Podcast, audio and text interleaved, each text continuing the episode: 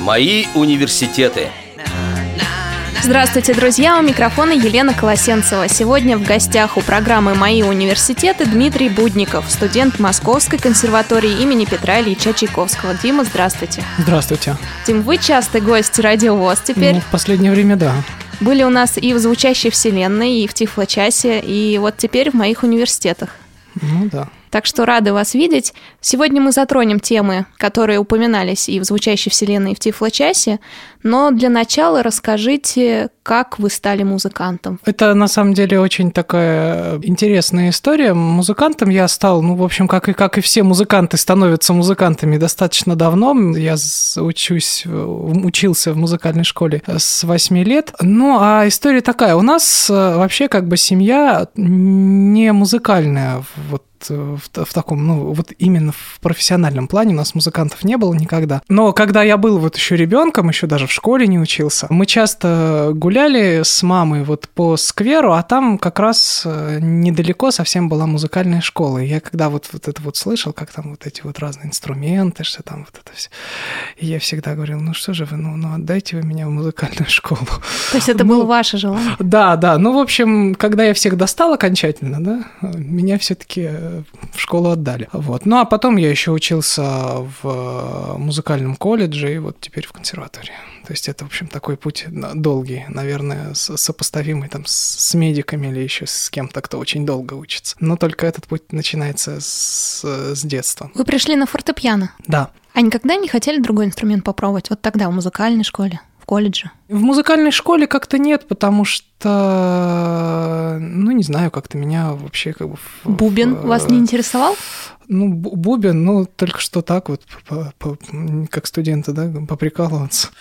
Вот, а так нет. Ну, а потом уже, учась в, в колледже, я занимался дополнительно на флейте. Ну, в общем, флейтиста из меня, конечно, не вышло. Хотя, ну, если бы я, наверное, занимался, может быть, бы и вышел. Но я как бы не ставил себе такой цели, мне просто хотелось освоить инструмент. Ну, я его освоил. И музыкальная школа, и колледж были совершенно обычные? Да. То есть массовые? Да, да. И расскажите тогда, как к вам отнеслись. Пришел незрячий мальчик учиться в музыкальную школу.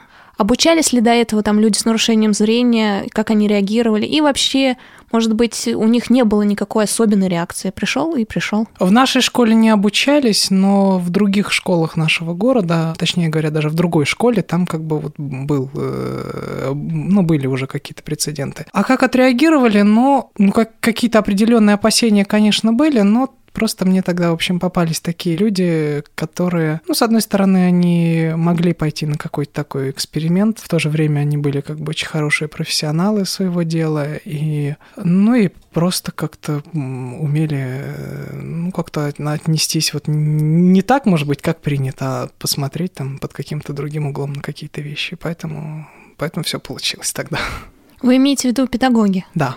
Может быть, вспомните их имена? Расскажите немного о них. Ну, вообще, первый, первый, это, правда, не педагог, это директор, но первый человек вообще, который, так, с которым я, так сказать, встретился в музыкальной школе, это директор школы э, Сергей Васильевич Семыкин. Необыкновенный человек, и творческий, и он к нам как бы так относился, как, наверное, наверное как к своим детям, и все время вот при нем в школе какие-то там проекты были, и я в этом во всем участвовал, поэтому я могу очень долго об этом вспоминать. А мой педагог Педагог — это Елена Ивановна Красикова. Тоже, тоже могу, наверное, вспоминать очень, очень много и долго, потому что а, ну, прошли такой очень сложный, интересный путь, и, в общем, до сих пор мы общаемся, и, конечно, я очень благодарен им за то, что они тогда вот как-то взялись, так сказать, за это дело, которое, в общем, наверное, безусловно, непростое. Были там и другие педагоги, но с ними как бы мы уже меньше работали, потому что это как бы ну, уже другие совершенно предметы, там, которые, которые не такое место занимают важное. Ну, а вот самые основные — это вот два человека, которые очень большую роль сыграли. А тогда вы учились э, с рук или все-таки уже э, узнавали нотную систему по Брайлю? Нотную систему Брайля я начал узнавать тогда, но как вы понимаете, учить-то приходилось по-разному, потому что нот в достаточном количестве не было, и, в общем, да, да и сейчас их в достаточном количестве нет. А, да, учить приходилось из рук, учить приходилось из записи, когда педагог просто медленно проигрывал произведение, да, с какими-то пояснениями. Учить э, можно было и по Брайлю, но все-таки по Брайлю, ну, я учил, скажем, не так часто, но а, Брайль в деятельности как бы в своей, там вот записывать там что-то по сольфеджио, да, диктанты какие-то музыкальные, еще что-то, вот именно вот в этом вот письменном виде я использовал Брайль достаточно активно уже тогда. Мы не сказали, что школа находилась, как я знаю, в Улан-Удэ. Да. А где находился колледж? Колледж тоже в Улан-Удэ. Обучение в колледже как-то сильно отличалось от школы? Отличалось э, в том смысле, что к поступлению в колледже я стал э, заглядывать больше и в какие-то тех... Э, компьютерные технологии, поэтому как бы там уже добавились новые, так сказать, способы добыва... добычи, так сказать, ноты, разучивания всего этого дела. А так, э, нет, в принципе, Брайль я использовал и, и в колледже тоже. Говоря о программах, вы имеете в виду Sibelius и Lime или какие-то другие? Ну и Sonar еще, потому что на, на некоторых сайтах можно найти, на, на зарубежных преимущественно, можно таки найти довольно приличные, выполненные в формате MIDI партитуры нотные, но Э, конечно, MIDI это все-таки MIDI, и это все-таки не полноценная нотная партитура, да, там штрихи, аппликатуры и прочее, прочее, это все, э, так сказать, там отсутствует. Но э, в плане текста там все выполнено достаточно качественно, и поэтому можно каким-то образом было вы, выучивать текст таким образом, и потом уже на этот выученный текст там уже с, ну, где-то с педагогом как-то по, по, под, уже добавлять, так сказать, все остальное, чего там, чего там нет. Какие-то штрихи дополнительные и прочее. Может, конечно, показаться такой немножечко подход э, любительский, но в принципе при должном а, при должном внимании к этому делу и э, с накоплением опыта, в общем, это, пожалуй, даже полезно, даже скорее полезно, чем вынужденно. А, мне, допустим, это очень помогло сейчас, когда в консерватории, например, у меня есть такой предмет, как чтение партитур. По Брайлю, в принципе, в России, ну, я не встречал ни одной, может, есть какие-то архивные, но а там как бы уже надо это все ставить на поток, очень много чего нужно выучить за год. И поэтому как бы остается только такой путь. И, в принципе, а вот в том конкретном случае чтение партитуры, он, в общем, вполне самодостаточен. Хотя, а, безусловно, на первый взгляд может показаться, что а, у него куча недостатков. Ну, как я сказал, в общем, оно компенсируется и к тому же приносит большую пользу. Дима, а как вы узнавали про возможности, IT-возможности для музыкантов незрячих? Вы просто искали в интернете или кто-то вам рассказал? Я все-таки больше в интернете, потому что то есть на... такой свободный серфинг? Да, потому что, потому что в нашем городе я по тому времени был чуть ли не, не единственным человеком, которым, который этим вообще кто занимался. У нас были незрячие музыканты, преимущественно в колледже, были, да? Нет, нет, э, в, в колледже, но в колледже были, кстати, но до меня. Вот, кстати, Олег Красиков, который э, был здесь звучащей вселенной как-то не так давно. Мы учились в, в, од, в одном колледже, но он учился до меня. Когда я пришел, он уже закончил. Он как бы все-таки больше по музыкальной части, и там с ним работает, э, он создал рок-группу, с ним там работает звукорежиссер и так далее. Ну а я вот всегда как-то у меня такая привычка именно вот из, изнутри. Ну и к тому же, как бы, поскольку я такой человек сам по себе склонен к технике, в общем. Кстати, очень, может быть, не самый, не, не самая, может быть, э, лучшая привычка, когда она доведена до, какого, до какой-то крайней степени. Но, тем не менее, она, конечно, и помогает тоже очень. А в школе, как меня учили, что все, что ты можешь сделать сам, ты должен делать сам. И если нужно потратить какое-то время на то, чтобы чего-то освоить, значит, нужно это освоить. И поэтому для меня как бы не существовало никогда такого вопроса, а как вот мне все-таки осваивать нотные редакторы и отнимать время от творчества, или мне там все-таки работать с переписчиками. Для меня вот этого вопроса не стояло никогда. Я работал по-разному там и с переписчиками, и с рук учил, то есть, ну, в жизни многое приходится делать. Но это как бы были вещи такие временные, а в целом я как бы всегда держу курс на то, чтобы максима, максимально полно выжать из, из того, что есть. Да у вас был человек с нарушением зрения в колледже, а после вас? А после меня не было, и я думаю, что какое-то долгое еще время не, не будет. Хотя детишки там у нас в городе вроде есть. Я, к сожалению, не, очень слежу за их, так сказать, судьбой профессиональной и творческой. Но, возможно, кто-то. Музыкально будет. одаренный, да? Да, да. Есть даже дети, которые учатся в школах вот сейчас в данный момент. Но они еще, в общем, до, до колледжа еще большой путь им предстоит.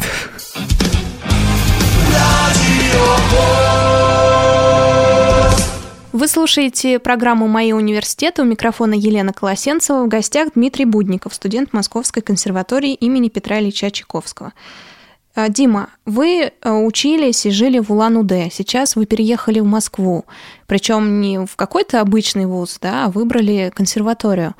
Вспомните, как пришла эта идея? Почему именно этот вуз? Идея пришла Давно, не, не знаю как, она, в общем, как-то витала. Давно это со школы еще мечтали? Да, да угу. вот как- как-то так. Хотя в какой-то момент я даже вообще, может быть, с трудом себе представлял вообще, что такое консерватория где-то там на, в начальных, да, наверное, классах, но, тем не менее, идея была. Именно эта консерватория, то есть да, московская? Да, да. Каких-то других вузов, э, но эти, эти предложения, они как бы, скорее всего, были ну, со, с, ну, как бы от других людей, что, а может быть, все-таки, а вот, ну, вот зачем консерватория? Ну, для меня как-то... А говорили такое, не поступишь очевиден. же, выбери что-нибудь полегче, что-нибудь для нас, для незрячих. Говорили, говорили, и незрячие говорили. Но, хотя незрячие, кстати, меньше. В основном, конечно, в основном, конечно, те, кто отговаривает, это зрячие. Потому что, ну, как бы даже в в консерватории, я думаю, что это не заденет ничьих интересов, если это здесь сказать. Даже в консерватории, когда я пришел сдавать документы, ну, долго очень говорили, ну зачем? Ну вот есть же специализированный вуз, ну и чего? Специализированный — это Государственный институт да, искусства, да, имеется да, в виду, да? Да, да, Подробности. Консерватория в Москве была основана в 1866 году на базе организованных Николаем Григорьевичем Рубинштейном музыкальных классов московского отделения Императорского русского музыкального сообщества. Изначально были организованы занятия только по хоровому пению и элементарной теории музыки. Затем сольное исполнение и игра на различных инструментах – скрипка, фортепиано, виолончель, флейта и труба – Курс обучения в консерватории до 1879 года занимал 6 лет, затем был увеличен до 9. В первые годы существования консерватории уровень требований от поступающих в нее был по необходимости очень низкий, так как немногие имели музыкальную подготовку. В годы советской власти для подготовки детей, рабочих и крестьян к поступлению в Московскую консерваторию были организованы воскресная рабочая консерватория и музыкальный рабочий факультет. Для приема представителей союзных республик ежегодно выделялись внеконкурсные, целевые места. До 1917 года обучение было только платным. Расскажите о том, как поступали, какие экзамены сдавали. Ну, в общем, экзамены сдавались все в полном объеме. Единственное, что а, там, конечно, были э, сложности да, с тем, как это все будет проверяться, но в общем, мы их преодолевали. Здесь э, надо, конечно, отдать э, должное приемной комиссии. Все, в общем, проблемы насколько это возможно, были решены. Ну, конечно, и при моем участии тоже. То есть, как бы сказать, что у нас сейчас все там прям вот готово для того, чтобы вузы принимали незрячих музыкантов, конечно, тоже нельзя. Здесь нужно проявлять какую-то свою инициативу, предлагать какие-то свои решения, но вот, э, тем не менее, консерватория там, понятно, что не без, не без сомнений, потому что там незрячие люди до меня учились, но это было слишком давно, поэтому, конечно, были там определенные сомнения. А, но, тем не менее, ну, в общем, сделали все возможное, все возможное, все то, что могли для меня сделать, чтобы мне как-то обеспечить условия для сдачи приемных экзаменов. Ну а что касается объема, то сдавалось все Вот все, что должно быть, все сдавалось, потому что никаких э, по закону там льгот или чего-то не предусмотрено. Единственное, что вот та льгота, которая а, распространяется на любой вуз, это то, что там вот если ты набираешь там проходные баллы, то ты проходишь вне конкурса, даже, да, то есть как бы вот, вот, это, вот эти правила порядка зачисления, вот они соблюдались, а остальное, ну там просто ничего, так сказать, не, не, не предусмотрено, да в общем оно как бы, как бы и не надо, я думаю, потому что все равно ведь все эти навыки эм, которые а, должен показать абитуриент, они же не с потолка берутся, и незрячий должен, в общем, тоже уметь делать все то же самое, что и зрячий при поступлении. Вот и все. А какие конкретные экзамены сдавали? Прям перечислите и как сдавали, расскажите. Значит, э, ну, композиторы сдают э, самый, так, самый важный, но в то же время самый простой экзамен – это специальность. Почему простой? Потому что к нему как раз-таки все готовится, за, все готовится заранее и задолго заранее. Поэтому, когда ты на него приходишь, в общем, тебе просто нужно показать то, что ты сделал до этого. А вторая часть экзамена по специальности… То есть вы приносите свои работы? Да, да. Угу. В каком виде вы принесли? Я принес в виде, ну, собственно, в виде, в виде партитур, как это и положено, но это, кстати, тогда были еще не мною набранные партитуры. Это я работал с, с, с наборщиками тогда. Причем даже не с наборщиками, а это мой педагог по композиции, она, в общем, тоже женщина, это Екатерина Алвянна Алерская, она такая женщина достаточно продвинутая во всех тех, технических э, вещах, и поэтому, как бы, она, в общем, тоже меня подвигала вот на, на все эти мои эксперименты технические. Но это вот были набранные, так сказать, мои произведения произведения, но э, е- ею набраны. А я делал их тогда в MIDI на сонаре, потому что как так получилось, что аудио и работу с аудио и MIDI я освоил несколько быстрее чем с нотными редакторами. Ну, прежде всего, потому что как бы сама информация была доступнее. Ну и это либо исполняется, то, что ты сам можешь исполнить, если это какие-то фортепианные вещи и так далее, либо просто в записи, где там играют другие исполнители, чтобы как-то это можно было прослушать, услышать и так далее. Та, вторая часть экзамена по специальности — это э, вариации на заданную тему, которые пишутся без инструмента в течение шести часов. Подождите, шесть часов вы находитесь в помещении консерватории? Да, шесть часов мы находимся в помещении консерватории, но это, знаете, такой как вот сейчас модный, ЕГЭ сдавать, да? Вот, ну, да, при, да, да. То есть примерно вот все такие же условия, а, полная изоляция, отсутствие, как бы отсутствие инструмента, на котором можно, так сказать, послушать вообще, что ты пишешь. Ну, вот это все я писал по Брайлю, потом это переписывалось, а, но там с переписчиком, который умеет писать с Брайля, в общем, там что-то не получилось у консерватории, поэтому мне просто дали возможность, так сказать, дали ассистента, девушку с теоретическим образованием, да, э, музыковеда, точнее говоря, и вот она под мою диктовку переписала это а, от руки, как положено, на специальный вот проштампованный бланк. Это вот также зашифровалось, как все работы, потому что все письменные работы проверяются анонимно. И вот таким вот образом меня проверяли вот этот вот а, вот, вот эту вот письменную часть экзамена. То Тоже... есть, получается, 6 часов вы писали по Брайлю, и в конце продиктовали все девушке. Ну да, то есть у меня получилось в результате как бы гораздо больше времени на это ушло. Но тем не менее. Вот, вот кстати, это к вопросу о том, что нужна все-таки и какая-то своя инициатива, потому что все равно как бы вот таких вот условий, э, ну, как бы так, такого, все равно как бы условия немножко, получается, э, усложняются в той или иной степени. И это такая вынужденная в, какой-то, в каком-то смысле мера. Таким же образом писалась задача по гармонии, но только там мы писали два часа, и, и я также диктовал. Ну, а остальные экзамены — это а, гармония, гармо... по-моему, самый нелюбимый предмет да, музыкантов. Да. Но остальные экзамены это гармония устная, где там слуховой анализ, где там угу, мы должны ну, там, играть да. модуляцию. Это как бы уже все проще, коллоквиум и так далее. Но экзамен по фортепиано это, в общем, вообще уже так потому что у меня была программа там с госэкзаменов, э, с училищных, а, поэтому мне просто нужно было там вот э, повторить это все, вспомнить и сдать. Хотя это сейчас кажется просто, а тогда, конечно, уже никаких не было совершенно сил на все это дело. К тому же я поступал на, на два факультета понятно было, как бы, что я останусь на одном, но поступал я на два факультета, и параллельно я сдавал экзамен на теоретический факультет. В общем, по всем тем же условиям, со всеми теми же, так сказать, со всеми теми же реш- решениями каких-то проблем, да. Раз заговорили про экзамены, как сдаете их сейчас? Такая же система. Но сейчас-то все гораздо проще. Мне же сейчас не нужно, э, мне же сейчас не нужно соблюдать анонимность на экзамене. Так. мгм. Поэтому там, если это что-то небольшое, то я могу это просто сам сыграть или там, с, э, да, да, в общем, даже играть необходимость отпадает. Это можно набрать просто в нотном редакторе на ноутбуке и распечатать, если это домашняя работа, или показать прямо там с монитора, если это какая-то работа классная. Но устные экзамены, как бы там все понятно, просто приходишь и сдаешь. Другое дело, что э, очень мало, да, в общем, как в любой специальности, очень мало доступной литературы, и тоже, конечно, трудностей, в общем, хватает именно, именно вот трудностей доступа к информации, в том числе и к нотной информации. Ну, это я, в общем, сейчас к тому говорю, да. Э, Ну, как бы не к тому, чтобы там сейчас пожаловаться как-то или что-то, а Но просто... это все просто уже да, знают. а просто чтобы вот, э, что... да, Мгм. просто чтобы как бы, ну, не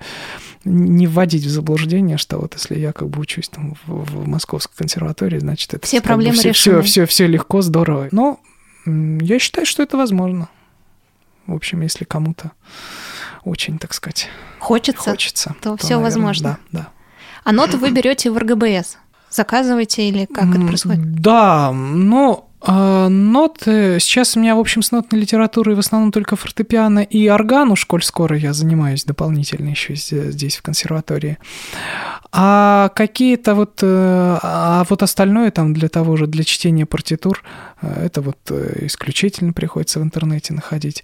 Какие-то ноты для анализа там чего-то, на это, как правило, вообще времени не остается, чтобы взять это где-то в библиотеке, поэтому нужно как-то выкручиваться, анализировать на слух где-то возможно. Если речь идет о каком-то подробном анализе, ну, слава богу, композиторы курсовых работ не пишут, но если речь идет там о каком-то подробном анализе, то тогда, конечно, уже нужны ноты. Но в целом, ну, вот ка- как-то так приходится. Ну и с преподавателями как-то, ну, приходится ре- решать эти вопросы э, в индивидуальном порядке. Иногда, кстати, что-то предлагают такое, в общем, что всех устраивает. Но это каждый вопрос решается индивидуально. Я не могу там, там сказать, что я буду делать там на следующем э, экзамене по какому-то предмету, которого, ну, который вот у меня в этом, в этом семестре, допустим, впервые, потому что никаких готовых решений здесь нет. Дима, вы отличник? Ну, я так с осторожностью скажу, пока да.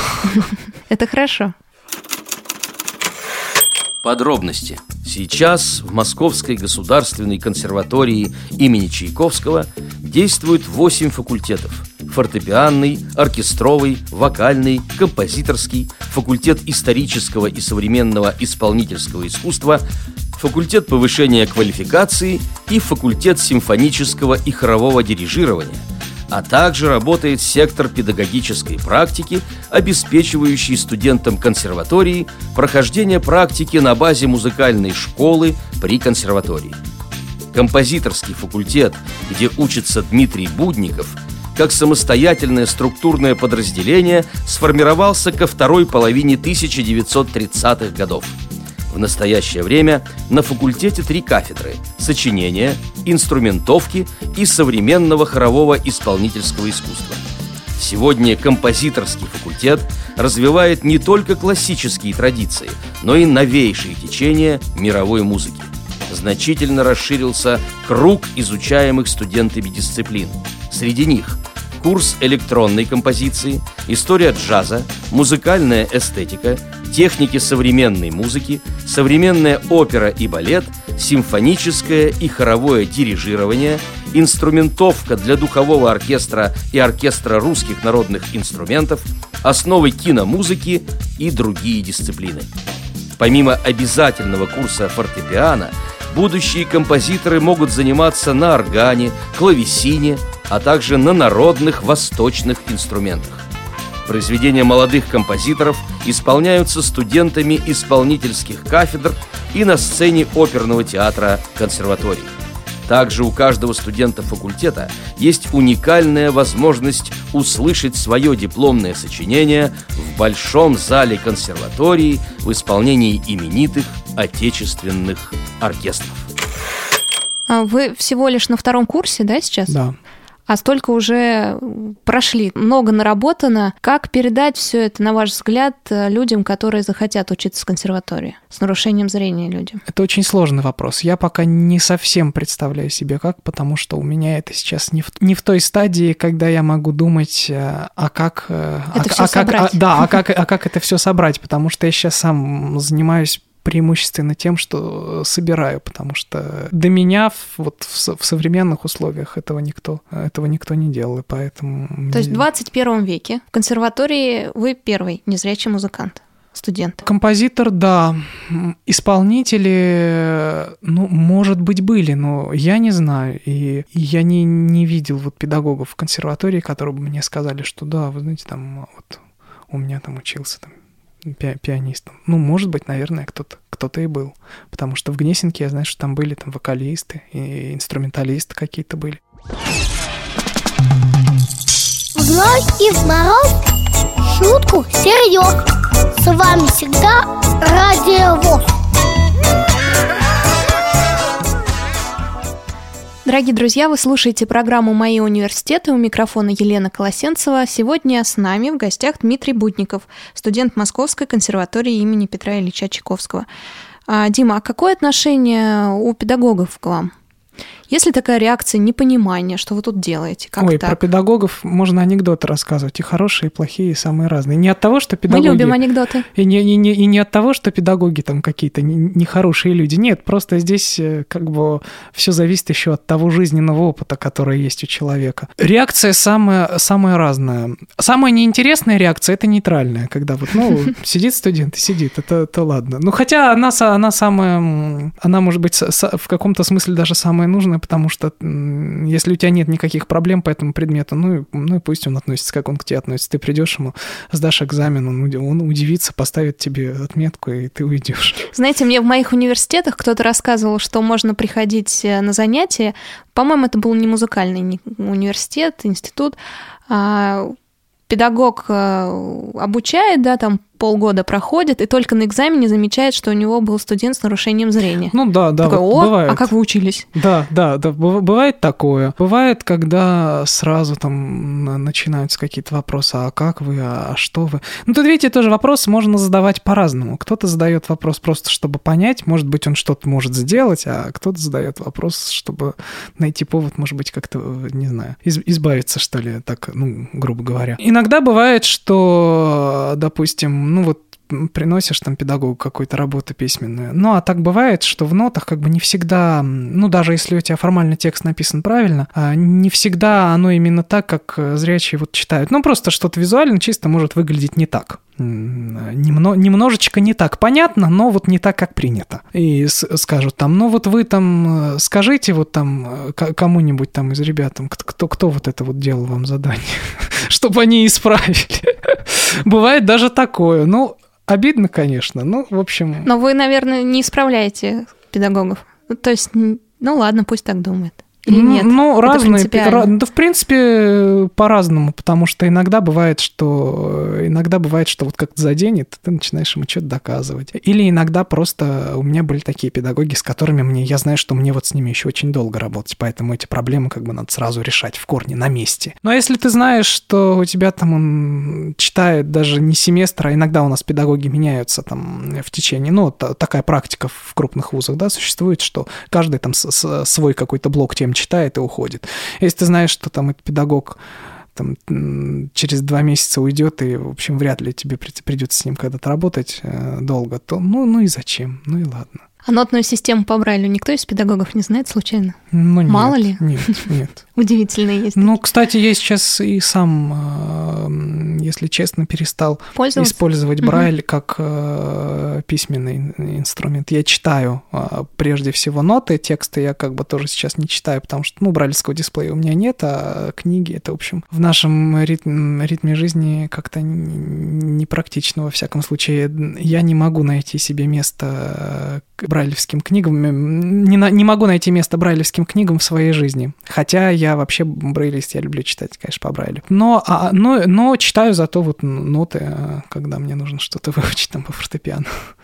Вот единственное, что. А какие отношения у вас с однокурсниками? А, ну вот с однокурсниками-композиторами, вот, э, потому что у нас как бы, да, существует еще такое, что есть предметы такие общего курса, на которые ходят, э, ну, более или менее весь курс, неважно, там, композиторы, там, теоретики или еще как, ну, или хотя бы какая-то внушительная часть курса.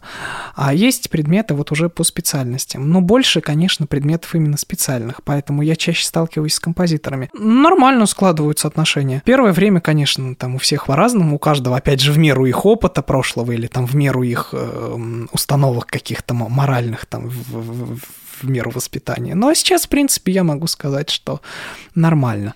А, с курсом же в целом а, тут сложно что-то сказать, потому что я мало кого э, знаю из своей параллели а, по другим специальностям, потому что мне как-то не очень много доводилось общаться да, с, с разными людьми, но Э, люди как бы без повода, может быть, тоже. А потом еще, ну, всякое же бывает. Э, кто-то может думать, ну, вот странный какой-то ходит товарищ.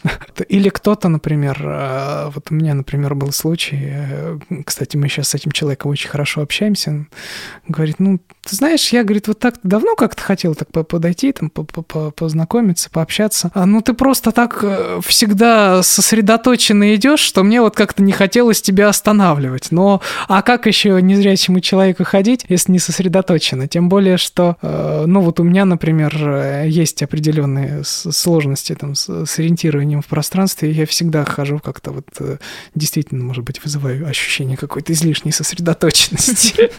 Собраны просто. Ну да, или наоборот растерянность. А Когда вот как? Раз, да, как? Как раз мы заговорили о том, как вы добираетесь до университета. Что скажете по поводу доступности здания и территории прилежащей? Ну, сейчас в консерватории к юбилею идет ремонт. С учетом потребностей людей с инвалидностью? Ну, э, я, не, я не знаю, что там будет, в конце концов. Ну, в общем, не, не знаю, об этом сложно сейчас угу. говорить. Сейчас идет ремонт, поэтому пока ни о какой о какой-то доступности прилежащей территории говорить сложно, там все время что-то падает. Что касается помещений, ну, естественно, что там ни, никто ничего специального не делал никогда, да и вряд ли будет делать. Ну, в целом, ну, ну чего, ну, привык.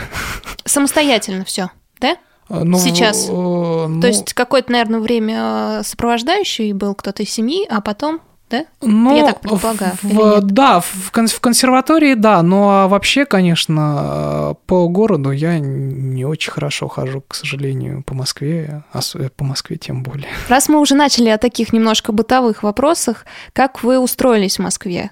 А, потому что приехали из Улан-Удэ, у вас общежитие, либо вы снимаете квартиру у друзей, как? В общежитии. Я живу в общежитии, там Это тоже... бесплатно? Ну, это... Или какие-то символические? Для, для, ну, раньше это были, в общем, э, символические, какие-то весьма символические, весьма такая символическая сумма была, и, ну, в общем, я оплачивал на первом курсе, мне это как бы не доставляло каких-то особых сложностей. Сейчас э, в связи с тем, что э, повышаются, в общем, цены на общежитие везде. Это такая больная проблема всех студентов. Э, цены изрядно повысились, но консерватория э, посчитала возможным для некоторых категорий студентов сделать исключение и сделать проживание в общежитии бесплатным. А где находится общежитие? Как далеко от здания университета? Достаточно, достаточно, достаточно далеко. В общем, это ну, минут 35-40 пешком. Можно, можно, конечно, добираться на метро. А, это в каком-то смысле проще, но времени занимает примерно столько же. А здания консерватории, они э, расположены в одном месте или вам приходится ездить по Москве? Нет, по Москве ездить не приходится. А к тому же между двумя корпусами э, есть переход. Э, То такой, есть на улицу не надо выходить? Да, да, но, конечно, ну, на улицу тоже выходить приходится, но это все недалеко, это, в общем, как-то более или менее. К тому же э, все равно, если уж совсем что-то то можно в конце концов попросить кого-то из однокурсников, потому что это недалеко, это там дело буквально там пяти минут. Поговорим о бонусах. Есть ли стипендия? И какого она размера сейчас? Стипендия есть, размеры ее меняются время от времени, э, но учитывая то, что у меня там и социальная, и э, ну, та, такая академическая, что ли, она называется, э, выходит ну, про что-то около пяти тысяч. А если говорить о стипендии только, которая дается за обучение?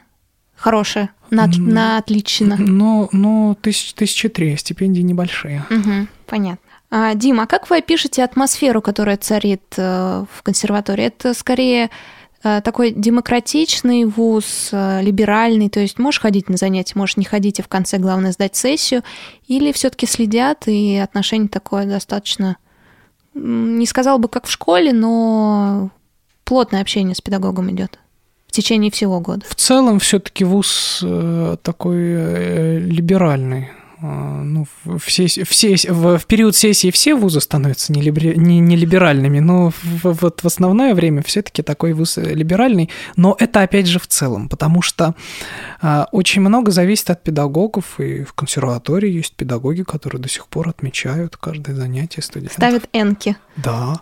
Ну а потом ведь как бы у музыкантов своя специфика, очень много индивидуальных угу. занятий, и там тоже очень много зависит от педагога. Например, я э, знаю там, что фортепиано я, допустим, там пропустить не могу. Да, даже не потому, что мне там что-то там, не знаю, там педагог там будет ругаться или что-то, а просто потому, что я знаю, что человек э, Э, в общем, всегда готов заниматься, всегда, всегда на месте, ну и, я всегда на месте. Там, э, там тоже то же самое специальность. Ну, в общем, как бы на индивидуальные все-таки с индивидуальными все, ну, гораздо строже. Ну, а с лекционными, как бы, ну, понятно, что если вы в состоянии это сдать, то никого не волнует, по большому счету, ходите, ходите вы или не ходите. И, наверное, это я как бы это сейчас даже не в каком-то негативном контексте, а, наверное, это все-таки правильно, потому что бывает ведь, бывает ведь разные ситуации. Бывает там, что студентам сейчас очень часто приходится работать, например. Другое дело, что мне, допустим, конечно, приходится ходить на все. Ну, ну, не то, что приходится, это на самом деле интересно, но просто я знаю, что если я чего-то пропущу, то очень часто там восстанавливать материал очень сложно, потому что многие педагоги э, читают какие-то свои наработки, которые еще нигде не публиковались, поэтому нужен конспект, а ну незрячему человеку как бы ну что, чтобы кто-то диктовал что ли, ну это как бы тоже э, не, не очень не очень удобно и занимать отня... отнимать время у людей и так далее. Подробности. В Московскую государственную консерваторию «Университет» имени Чайковского принимаются граждане Российской Федерации, иностранные граждане и лица без гражданства, проживающие на территории Российской Федерации.